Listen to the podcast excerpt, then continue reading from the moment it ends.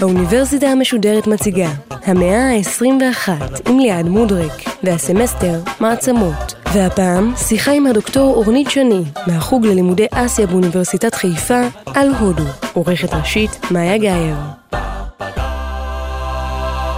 ערב טוב לכם. היום באוניברסיטה המשודרת המאה ה-21, הודו. האם היא כבר הרוויחה את התואר מעצמה, או שמדובר במעצמה בהתהוות? כיצד מדינה שעל אף גודלה וגודל האוכלוסייה שלה עדיין מתנהלת בחלק מן המקומות כמדינת עולם שלישי, בכלל נכנסת לשיח המעצמות? על השאלות האלה ננסה לענות הערב בעזרתה של דוקטור אורנית שני, מהחוג ללימודי אסיה באוניברסיטת חיפה. שלום לך. שלום ליעד. אז מוצדק בכלל להשתמש בתואר מעצמה כשמדברים על הודו, או שטעינו כשהכנסנו אותה לסמסטר הנוכחי? אני מאוד שמחה שהכנסתם את הודו לסמסטר הנוכחי. אני חושבת שהודו היא שחקן מאוד חשוב בבימה הגלובלית, אבל הניסיון להסמיך אותה להיות מעצמה, או להחשיב אותה כמעצמה על פי הקריטריונים או על פי תבניות החשיבה, אה, ש, שדרכן אנחנו חושבים על מעצמות כמו אה, רוסיה, או כמו ארה"ב או סין, רק מגביל את ההבנה שלנו. הודו היא שחקן חשוב בבימה הגלובלית. קודם כל היא הדמוקרטיה המתפקדת הגדולה בעולם, אוכלוסייה של מעל 1.3 מיליארד בני אדם. והיא דמוקרטיה מתפקדת. די מדהים לחשוב... כשחושבים על דוגמאות אחרות בעולם. אז תנסי לחשוב אפילו על אה, יבשת אפריקה. כל יבשת אפריקה זה משהו כמו אה, מיליארד אה, תושבים. תנסי היום לדמיין את יבשת אפריקה תחת משטר פוליטי אחד דמוקרטי שמנהל בחירות אלקטורליות בהצלחה. הבחירות האחרונות בהודו, הבחירות הכלליות האחרונות בהודו ב-2014, מספר הבוחרים ברשימת הבוחרים היה מעל 850 מיליון. מדהים. מספר האנשים ש... הגיעו להצביע עבר את ה-550 מיליון. כלומר, האוכלוסייה של האיחוד האירופי היא משהו כמו 510 מיליון אה, בני אדם. מדובר על איחוד אירופי שמנסה כבר שנים להפוך את עצמו לאיזושהי מערכת פוליטית אחידה ולא מצליח, והנה הענק הזה, הדמוקרטי הזה, כנגד כל הסיכויים, כי אנחנו מדברים על דמוקרטיה שיש בה 22 שפות רשמיות קיימות בחוקה, מתוכן עשרה, כל אחת מדוברת על מעל 30 מיליון בני אדם, 50 שפות, שכל אחת מהן מדוברת על יותר ממיליון בני אדם, ומעבר לזה, החברה מאוד מחולקת, כיתתית, דתית, קאסטות, אה, מעמדות, וכל זה מתפקד כדמוקרטיה. עכשיו, למה אני רוצה להגיד שחקן גלובלי חשוב בהקשר הזה? אחד, הודו עשתה את זה לעצמה. את הדמוקרטיה הודו בנתה לעצמה כנגד הסיכויים, חלמה את זה לעצמה, בנתה לעצמה, כתבה לעצמה את החוקה ומימשה את הרעיון הזה. אבל הדבר היותר חשוב זה אנחנו רואים האתגרים הכי גדולים לדמוקרטיות בעולם היום, בצפון אמריקה ובאירופה, האתגרים של איך להתמודד עם חברות מחולקות, רב-לשוניות, רב-דתיות, אה, מהגרים וכולי. הבעיות האלה, הודו התמודדה איתן מסוף שנות ה-40 של המאה ה-20. וזה ש... אין לנו את החשיבה שאנחנו לא חושבים על זה שרגע, צריך להסתכל איך, על איך הודו התמודדה עם הדברים האלה, גם בחוקה שלה וגם באופן מעשי, כדי ללמוד מזה, מראה על המגבלות של ההבנה שלנו. במשך המון המון שנים, חוקרים של מדע המדינה, של דמוקרטיות, אה, תמיד ציינו שהודו היא אה, יוצא דופן, היא אנומליה, כי היא לא עומדת בתנאים של... אה, איך אפשר בכלל לחשוב על הודו כדמוקרטיה? כדי שתהיה דמוקרטיה צריך שלא יהיה עוני, הודו יש הרבה מאוד עוני, כן. צריך מעמד בינוני מבוסס, צריך שתהיה מהפכה תעשייתית, תנאים כלכליים uh, טובים, חברה הומוגנית יחסית, כל התנאים שלא התממשו בהודו. כל הדברים האלה שהיום אירופה וצפון אמריקה מתמודדות איתן, הודו התמודדה איתן בשנות ה-40, סוף שנות ה-40, כמו שאמרתי, אז אני אומרת, זה שחקן חשוב מבחינה אפילו רעיונית, איזשהו שק של רעיונות שעדיין יש מה ללמוד ממנו. ואנחנו ננסה במהלך השיחה שלנו לנסות להבין איך הפלא הזה באמת התרחש, איך למרות כל התנאים המגבילים האלה יש שם דמוקרטיה, אבל בואי קודם ננסה להבין גם מבחינה כלכלית, שהיא אחת הדרכים שבה אנחנו בוחנים את ההשפעה העולמית, מה קורה להודו. כי כשמסתכלים על הדיווחים ועל הנתונים והמספרים, מדובר בקפיצה שהיא די מדהימה. בואי נשמע ואז נדבר על כך. The World Bank forecasts India to be the world's fastest growing economy in 2016. At 7.7%, India's expected output growth this year is a full percentage point faster than China's. The latest figures have confirmed India as the fastest growing economy in the world. The country saw better than expected growth of 7.5% in 2015. According to a 2017 study, India will hold as much as 15% of the global wealth in the year 2050. Surpassing both the United States and the European Union. אז אנחנו שומעות את הדברים, אולי נחזור עליהם, 7.7 אחוזי גידול. הגידול בייצוא של הודו השנה, כך חוזים ב-2016, יהיה גדול יותר באחוז מזה של סין. ואם מסתכלים יותר קדימה, אז התחזית לשנת 2050 היא שהודו תאחז ב-15% מהכלכלה העולמית, ובעצם תעקוף את ארצות הברית ואת האיחוד האירופי. איך מיישבים את המספרים האלה עם מה ש... הישראלי הממוצע חושב על הודו? אז קודם כל בואי נשים את המספרים האלה בפרספקטיבה היסטורית. בפרספקטיבה היסטורית, הודו הייתה כבר במקום הזה. הודו הייתה גלובלית, או, או לפני הגלובליזציה כמו שאנחנו מדברים עליה. ב-1800 החלק של הודו בכלכלה העולמית, וגם של סין באותה תקופה, היה פחות או יותר כרבע מהכלכלה העולמית. זה קורה ערב ההתחלה של הכיבוש הבריטי בהודו, ואז אה, למעשה במשך 200 שנה של שלטון קולוניאלי, אה, בתום השלטון הקולוניאלי, הודו, הכלכלה שלה היא קצת מתחת ל-4% מהכלכלה העולמית. אבל העניין הוא שב-1800 הודו הייתה מעצמה כלכלית, כן? כל כך שכשחברות הסחר האירופאיות מגיעות אה, להודו ורוצות לסחור עם ההודים, ההודים לא רוצים שום דבר מאירופה. זה מעניין, זה מזכיר לנו את מה ששמענו על סין. שגם הם, כשהגיעו האירופים, אמרו, אנחנו לא רוצים לסחור איתכם. אז ההודים, מה הם רצו? מה, הם ירצו אה, סוודרים מצמר, מאנגליה? הם לא רצו כלום. אז מה שקורה, חברות הסחר קונות וקונות, ומה שנכנס להודו זה הרבה כסף וזהב. כסף וזהב זורמים לתוך הודו, ו- ואולי כן לתת איזו דוגמה קטנה להבין את ה- כמה הודו היא חלק, היא גלובליזציה והכוח הכלכלי שלה, אם נסתכל רק על תעשיית הטקסטיל. לאורך המאה ה-17 טקסטילים הודים הופכים להיות אחד הדברים הכי מבוקשים באירופה. כל כך מבוקשים, שזה מתחיל להוות תחרות קשה להורגים באירופה, ומתחילים אה, לחוקק אה, חוקים. חוקים נגד היבוא של בדי משי אה, ובדים מיוחדים מהודו, כדי להגן על הייצור המקומי. באביניון בצרפת יש מקומות שבהם מייצרים חיקויים mm. של אה, אה, הריגי כותנה הודים, כך גם בהולנד או באנגליה, או יש כאלה שמצליחים להבריח, וכשבאנגליה נשים צריכות ללבוש שולים שהם חיקוי של בדים הודו, בבוסטון הנשים לובשות את הדבר האמיתי, כי לשם כן אפשר לייצר אותו. אז קודם כל, בפרספקטיבה היסטורית, הודו הייתה שחקן שחקן גלובלי חשוב בכלכלה העולמית במאות ה-17 וה-18.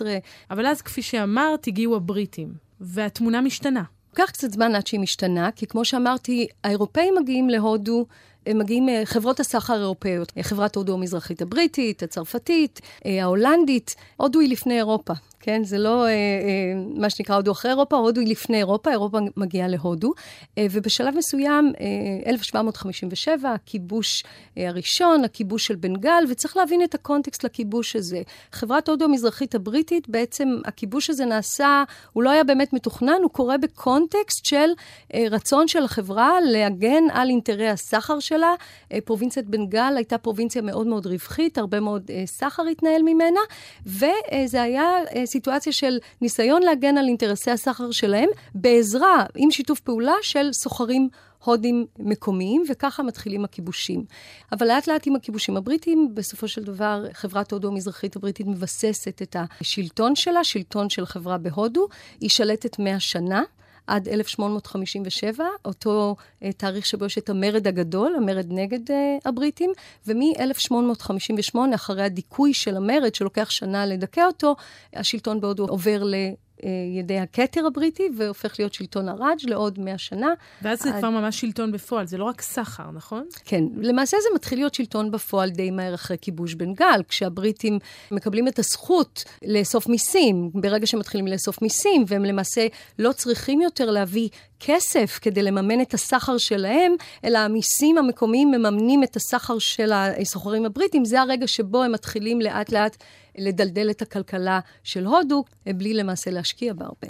שזה כבר מחזיר אותנו למה ששוחחנו עליו כאן בסמסטר, גם בתוכניות הראשונות עם נדב ויעל, על באמת המאפיינים של הקולוניאליזם האימפריאלי בשעתו, שאחד המאפיינים האלה זה באמת עושק, פשוט עושק של המדינות הנכבשות. או רק להגיד עוד מילה על העניין הזה, יצירה של כלכלה קולוניאלית, המהות שלה זה של ייצוא של חומרי גלם מהמדינה, עדיין להשאיר את המדינה בתנאים כלכליים שיהיו משק טוב למוצרים מאירופה, וכמובן כוח עבודה זול. אז בואי נשמע דברים שאמר בהקשר הזה ששי תרור, שהוא פוליטיקאי הודי, דיפלומט לשעבר, שמתייחס בצורה, נדמה לי, קצת אולי פחות חיובית. Inglorious Empire. כן, לדרך שבה בריטניה התייחסה להודו. India was one of the most prosperous countries in the world. In 1700, it was the richest country in the world, with 27% of global GDP when Britain had 1.8%. In 200 years of British rule, plunder, and spoliation, it was reduced to one of the poorest countries in the world. When English people cynically say, well, it's not our fault that you missed the bus for the Industrial Revolution, my answer is we missed the bus because you threw us under its wheels. אז הוא אומר בצורה מאוד אה, ברורה וחד משמעית, הוא אומר, הודו הייתה אחת הארצות המשגשגות, ובשנת 1700, כפי שסיפרת לנו גם את, היא הייתה הארץ הכי עשירה בעולם, עם 27% מהתוצר המקומי הגולמי, העולמי, כשלבריטניה היה רק אחוז ושמונה עשיריות. ב-200 השנים שבהם הבריטים שלטו בהודו, היא הפכה לאחת הארצות העניות בעולם. ולכן הוא אומר, כשהאנגלים אומרים באופן ציני, זו לא אשמתנו שפספסתם את אוטובוס המהפכה התעשייתית, תשובתי היא, פספסנו את האוטובוס כי אתם דחפתם אותנו מתחת לגלגליו. למעשה, כשאנשי התנועה הלאומית ההודית, שמתגבשת בהדרגה, אחת הטענות הראשונות שלהם זה בדיוק התיאוריה שהם מפתחים לגבי דלדול העושר. והטענה שלהם היא איך האנגלים מדלדלים את העושר של הודו. הם לוקחים ממנה את חומרי הגלם, את המוצרים ואת הכול. את הסחר הם מממנים מהמיסים המקומיים. כן. ואת הרווחים שלהם הם לא מכניסים פנימה כדי להשקיע בהודו ולפתח אותה, אלא כדי לפתח את בריטניה ואת האינטרסים של uh, הסוחרים הבריטים, וזה כל הרעיון של דלדול העושר, או מה שנקרא uh, drain of wealth. אבל יותר מזה, אחד הדברים שהבריטים תמיד אומרים, בטח, אבל בריטניה הביאה את הרכבות. גנדי כותב ב-1909 טקסט מאוד חשוב שנקרא הינט סוואראג', שהוא uh, בו מבקר את המודרניות ואת השלטון הבריטי, והוא אומר, הביאו את הרכבות, אבל מה זה הביאו את הרכבות? מה עשו הרכבות? הרכבות הביאו את המגפות. לא אה, פיתחו את אה, הרכבות כדי לפתח את המדינה. ואת התעשייה. איפה שמו, בדיוק, איפה שמו את פסי הרכבת? שמו אותם קרוב לערי הנמל. איפה, איפה שיהיה טוב לסחר בריטי, איפה שיהיה קל להעביר את הצבא ממקום למקום, בלי באמת להתחשב במה נכון לפיתוח של המדינה עצמה. אז כל מה שבדמיון שלנו, התרומה של הראג', התרומה של הבריטים להודו, צריך לקחת את זה בעירבון מאוד מוגבל, וחלק גדול מזה תרם לנזקים מאוד מאוד גדולים. ואת מזכירה את גנדי, ונדמה לי שזו אולי עוד תרומה מאוד משמעותית של הודו כמעצמה אולי רעיונית או רוחנית, רעיון ההתנגדות הלא אלימה, שבעצם הוא הפך להיות סמל שלו. נכון. אז באמת, אה, הודו נתנה לעולם, אני חושבת, את התנועה הלאומית הכי חשובה, אחת הכי חשובות במאה ה-20, הכי ארוכת חיים, אה, הופכת להיות מודל, הקונגרס הלאומי ההודי, שמוקם ב-1885 ומנהל את המאבק עד לעצמאות, ולמעשה הממשלת אה, הודו הראשונה היא ממשלה בראשות המפלגה הזאת, תהיה מודל לחיקוי, למשל ה-ANC, ה-African National Congress, הוא ממש היה מודל לחיקוי, כן. ובאמת, האופן שבו התנועה הזאת הופכת מ... אה, ב-20 שנה הראשונות של ה-30 שנה הראשונות לתנועה קטנה של אליטות משכילות לתנועת המונים. גנדי לקח בזה אה, חלק, זה באמת אה, מה שגנדי מצליח לעשות, אבל כמו שאת ציינת, מה שחשוב זה כיצד, איך. אז הפיתוח שלו של מאבק לא אלים, שהשפיע כמובן על המאבק של מרטין לותר קינג, על זכויות אזרח, הזכויות של השחורים בארצות הברית, המאבק של נלסון מנדלה, והמאבק שלמעשה אפשר לומר, אם ניקח דוגמה אחת, כן, אותה התנגדות לא אלימה של גנדי, אה, אולי המאבק שמהווה את ה... tipping point, את אותה נקודה שממנה היה כבר די ברור שהבריטים יעזבו את הודו. השאלה כן. של איך, מתי ומה יהיה ההסדר, הייתה לקראת סוף 1930, אחרי צעדת המלח, כשגנדי פותח בצעדה עם אה, עוד 79 אה, איש שמלווים אותו, מתווספים המונים בדרך כדי לשבור את חוקי המלח המדכאים, כיוון שבעצם אה, ההודים אסור היה להם לייצר מלח, היה מונופול על המלח, וגנדי אומר, הנה, אחד הדברים הכי לא צודקים, אנחנו לא יכולים להשתמש במלח. מלח זה כמו אוויר ומים, זה משהו שכל יצור חי צורך אותו. והוא הולך לשבור את החוק הזה על ידי לייצר מלח על חוף הים. האירוע הזה יוצר מאבק המוני שמקבל תהודה עולמית גדולה, ומאותו רגע יש תפנית. וצריך להגיד בעניין הזה לגבי הסיקור התקשורתי, כי יש איזשהו פער. גנדי נתפס כאיזה נזיר סגפן, שאולי אפילו מנותק קצת מאבלי העולם הזה באיזשהו מקום, מפיץ איזו תורה רוחנית, אבל בעצם הוא היה גם איש יחסי ציבור לא רע בכלל. גאוני, אומרת, גאוני, הוא היה גאון. וכמו שאמרו כמה תעשיינים, הוא הלך כמעט ערום, אבל עלה הרבה מאוד כסף להחזיק אותו, הוא לא אכל ולא התלבש, אבל עלה הרבה כסף. וכל הרטוריקה שלו, יחסי הציבור שלו, ה visual, זה הדימוי שהוא ייצג, הם היו גאוניים. תחשבי על החוסר לבוש שלו, כן? כן. אי אפשר היה לשייך אותו לאף קאסטה, לאף קבוצה. כולם יכולים להתחבר אליו. העובדה שבאמת אה, הוא ידע לדבר לתקשורת. זה אחד הדברים הגדולים שאנחנו עוד פעם, מהעיניים המערביות, אה, מפספסים. להבין, וזה אולי רלוונטי גם למקום שאנחנו חיים בו היום, להבין כמה כוח יש באי-אלימות. אה, קשה להבין את זה בחברה שחיה עם הרבה מאוד אלימות. כמה כוח יש בזה, כי כמה קשה להתמודד עם אה, אי-אלימות. וכפי שאמרת, התוצאה הכמעט בלתי נמנעת של המחאה הזו הייתה בסופו של דבר העצמאות של הודו. בואי נשמע את הכרזת העצמאות ההודית ונמשיך משם. Long years ago, we made a tryst with destiny, and now the time comes when we shall redeem our pledge, not only or in full measure, but very substantially. At the stroke of the midnight hour, when the world sleeps, India will awake to life and freedom. A moment comes, which comes but rarely in history, when we step out from the old to the new, when an age ends, and when the soul of a nation, long suppressed, finds utterance. איזה מילים באמת אה, מהדהדות, אולי רק נחזור על החלק שהבאנו כאן מתוך אותו נאום מכונן שנשא ראש הממשלה הראשון של הודו, נהרו. הוא אומר, לפני שנים רבות קיימנו מפגש עם הגורל, ועכשיו הגיע הזמן שנפדה את הבטחתנו. בחצות, כשהעולם ישן, הודו תקום לתחייה ולחופש. הגיע רגע נדיר בהיסטוריה, שבו אנחנו צועדים מן הישן אל החדש. כשעידן נגמר, ונפש האומה שדוכאה זמן רב תמצא את קולה. וברור להם מהרגע הראשון שזאת תהיה דמוקרטיה? לגמרי. האספה המכוננת ההודית מתאספת בדצמבר 1946 להתחיל את הדיונים בכתיבת החוקה. ונרו אומר, אנחנו רוצים דמוקרטיה. והוא אומר, full democracy, I hope. דמוקרטיה מלאה, אני מקווה. אבל איזה דמוקרטיה היא תהיה בדיוק? זה בידי הבית הזה. אתם תחליטו. במרץ 1947, עוד לפני שמוכרזת החלוקה של הודו, האספה המכוננת מחליטה שתהיה זכות בחירה אוניברסלית בהודו. כלומר, כל הודי והודית שהם בני 21 ומעלה יקבלו את זכות הבחירה.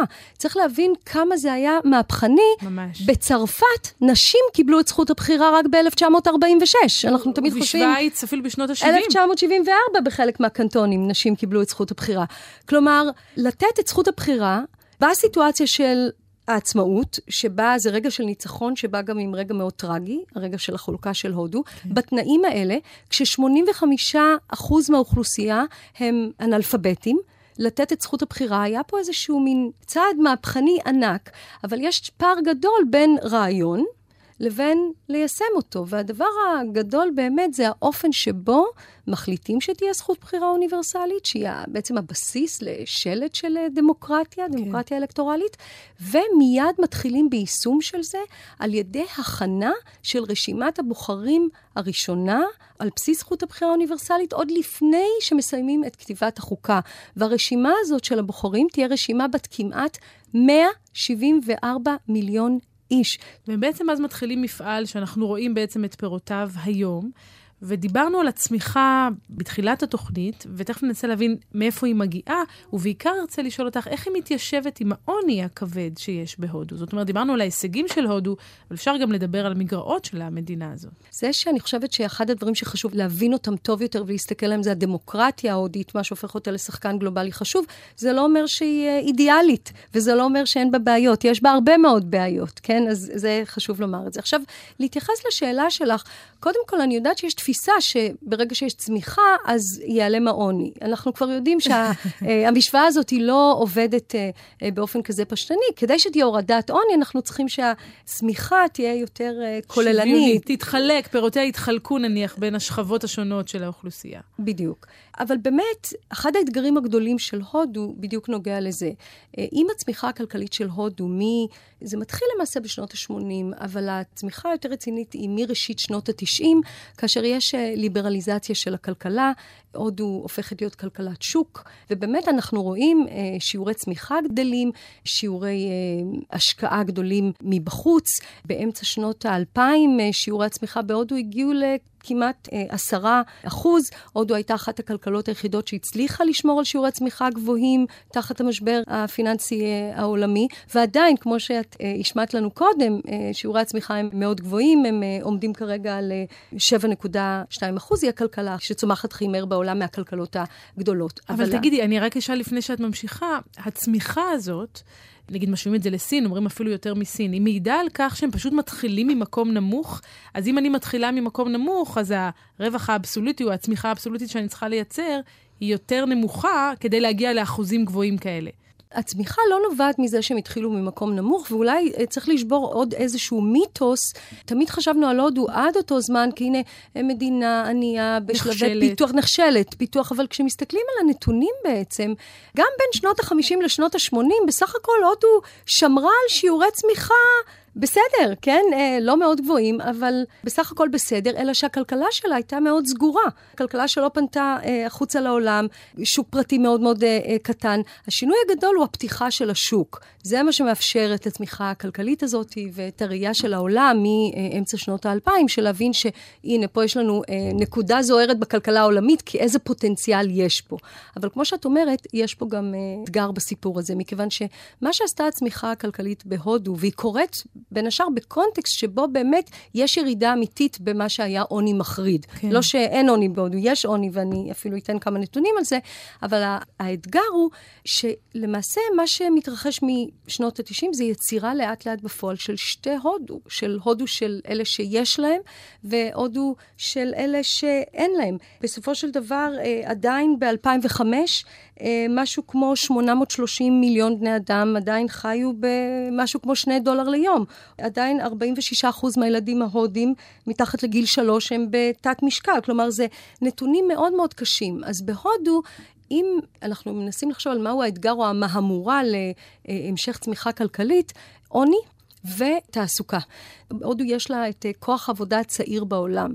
נתון שהופך אותה, עוד פעם, לשחקן גלובלי חשוב, לאור למשל האוכלוסיות המזדקנות ברחבי העולם, או אוכלוסיות בירידה אה, בחלק מהמדינות, אבל הנתון הזה יהפוך אותה לשחקן עם יתרון גדול בבמה הגלובלית, אם באמת יהיה אפשר לייצר אוכלוסייה כזאת עובדת צעירה שיש לה skills, שיש לה מיומנויות, שהיא משכילה, לייצר מקומות תעסוקה. וגם זה... נדמה לי בנקודה הזאת, תקני אותי אם אני טועה, יש המון מתכנתים הודים שבאים לארצות הברית, נכון? זה, זה קורה, התהליך הזה שאת מדברת עליו. או הרבה מאוד, מה שקוראים לו, אה, מיקור חוץ של... כן, אה, שירות לקוחות של, למיניהם. בדיוק, העברה של הרבה מאוד מהשירותים של ההייטק להודו, אפילו שהתחזיות כרגע הם שהרבה מאוד מהאנשים האלה יאבדו את העבודה שלהם, מכיוון שצריך, השוק הזה של ההייטק דורש אנשים עם יותר ויותר מיומנויות והשכלה יותר גבוהה, והדברים האלה, אם זה הודו לא תדאג לעשות את זה, הם לא יישאו את הפירות של הדיבידנד הפוטנציאלי הזה. אבל את כן רואה אותם משתלבים גם בשוק העולמי, בחברות הבינלאומיות?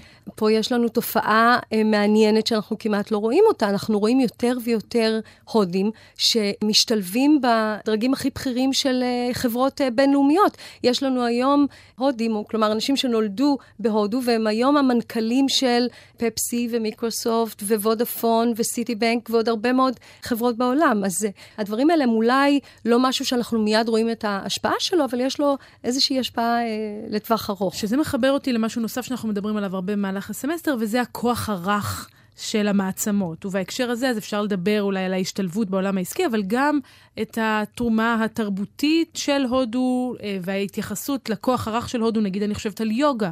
מנקודת המבט של המערב, ההודו, או מה שמסתכלים עליו כהתרבות ההודית, הפך להיות למשהו, אה, מוקד משיכה מאוד uh, גדול, כן? Uh, אני ניסיתי להסתכל על נתונים כדי לנסות לחשוב על זה, סביר להניח שיש יותר מ-200 מיליון בני אדם שעוסקים ביוגה, בוליווד, כן?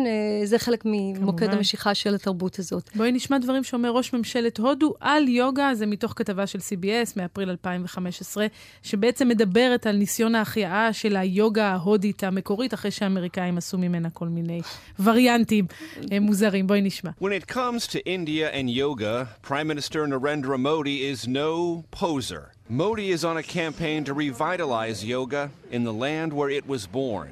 And that starts with his soldiers, who take yoga to improve mind and body control. It is not about exercise, he said, but to discover the sense of oneness with yourself, the world, and the nature. Modi has called for an International Yoga Day and appointed a chief of spiritual health. אז אנחנו שומעות את uh, ראש ממשלת הודו, שאפשר לבקר אותו במישורים אחרים, אולי נשאיר את זה לתוכנית אחרת, אבל הוא אומר כאן שאנחנו צריכים לגלות את היוגה האמיתית ואת תחושת האחדות עם העצמי והעולם והטבע, והוא קורא ליום יוגה בינלאומי, ואת רואה את זה כאיזשהו ניסיון להפוך לשחקן יותר מרכזי במישור הבינלאומי, בהקשר התרבותי, ואני אשאל אותך גם בהמשך אחר כך, הם רוצים להיות מעצמה? תראי, זה חלק מהשיווק של הודו. אני חושבת שהודו משקיעה הרבה בלשווק את עצמה, הרבה שיווק של התרבות ההודית, הרבה שיווק של בוליווד, של uh, הריקודים הקלאסיים, של, uh, של התרבות ההודית, של ספרות ההודית, כן? רוחניות. יש פסטיבלי ספרות, ויוגה היא חלק מהעניין הזה. אז זה בדיוק חלק מהאופן שבו מוכרים את הודו uh, לעולם. אבל לתחושתך, הודו רוצה להיות שחקן מרכזי גם פוליטית, זאת אומרת, כמו ארצות הברית והאיחוד האירופי, סין, רוסיה. להודו תמיד היה חשוב להיות שחקן חשוב בבימה הגלובלית, או אני אגיד את זה אחרת, להיות אזרח טוב בבימה hmm. הגלובלית. כלומר, להיות שחקן חשוב לא בהכרח כמו שאנחנו עוצמתי. חושבים, עוצמתי של לשלוח את זרועות הצבא אה, אה, לטריטוריות אחרות, אלא באיזה אופן. קודם כל, אולי צריך להגיד, אני לא יודעת אם כולם יודעים, שאיזו הייתה נציגה מהודו ב-The Human Rights Commission, mm-hmm, הוועדה לזכויות, לזכויות אדם. אדם של האו"ם בשנים 1947-48, שהיה לה תפקיד מרכזי בכתיבת מגילת אה, זכויות האדם, אישה בשם הנסה מהטה. היא הייתה אחראית על השינוי של ה phrase All Men, mm-hmm. כן? כל הגברים נולדו שווים. לכל בני האדם, All Human, כן? כן. אז להודו היה חשוב תמיד, אם נסתכל על המהלך שעושה נרו מיד אחרי העצמאות, כשלמעשה העולם הופך להיות עולם דו-קוטבי של שתי מעצמות, כן. אה, נרו הוא אחד מהאנשים החשובים שדוחפים את האופציה האחרת, שהיא אה, המדינות הלא מזדהות, אה, ביחד עם טיטו, כן? וגם היום את אומרת, אולי הודו בעצם היא תהיה מעצמה מסוג אחר ממה שאנחנו uh, מכירים אולי היום. היא כבר משהו אחר, כן. אבל חשוב להגיד פה, זה ש... שהיא משהו אחר, כן, זה המוגבלות שלנו, זה הבעיה שלנו, שאנחנו מסתכלים רק דרך אה, תמיד. עיניים, uh, מחפשים לראות את הרגע, אבל היא, היא אין לה בסיסים כן, במקום הזה, היא לא עומדת בקריטריון לא, הזה והזה. זה לא הדרך לראות את זה. ועוד פעם, אבל יש גם הרבה בעיות. אני אחזור רגע למה שאמרתי קודם. לסיכום. אמרתי, יש שתי הודויות. יש את ההודו שצומחת וכולי, ויש את העוני הגדול. זה די ברור שהודו חייבת למצוא דרך להתמודד טוב יותר עם העוני ולמצוא תעסוקה. בנימה אופטימית, הודו תהיה חייבת לעשות את זה בגלל שהיא דמוקרטיה, בגלל שכדמוקרטיה היא צריכה להתמודד עם הפרדוקס של מצד אחד הדרה כלכלית, כן.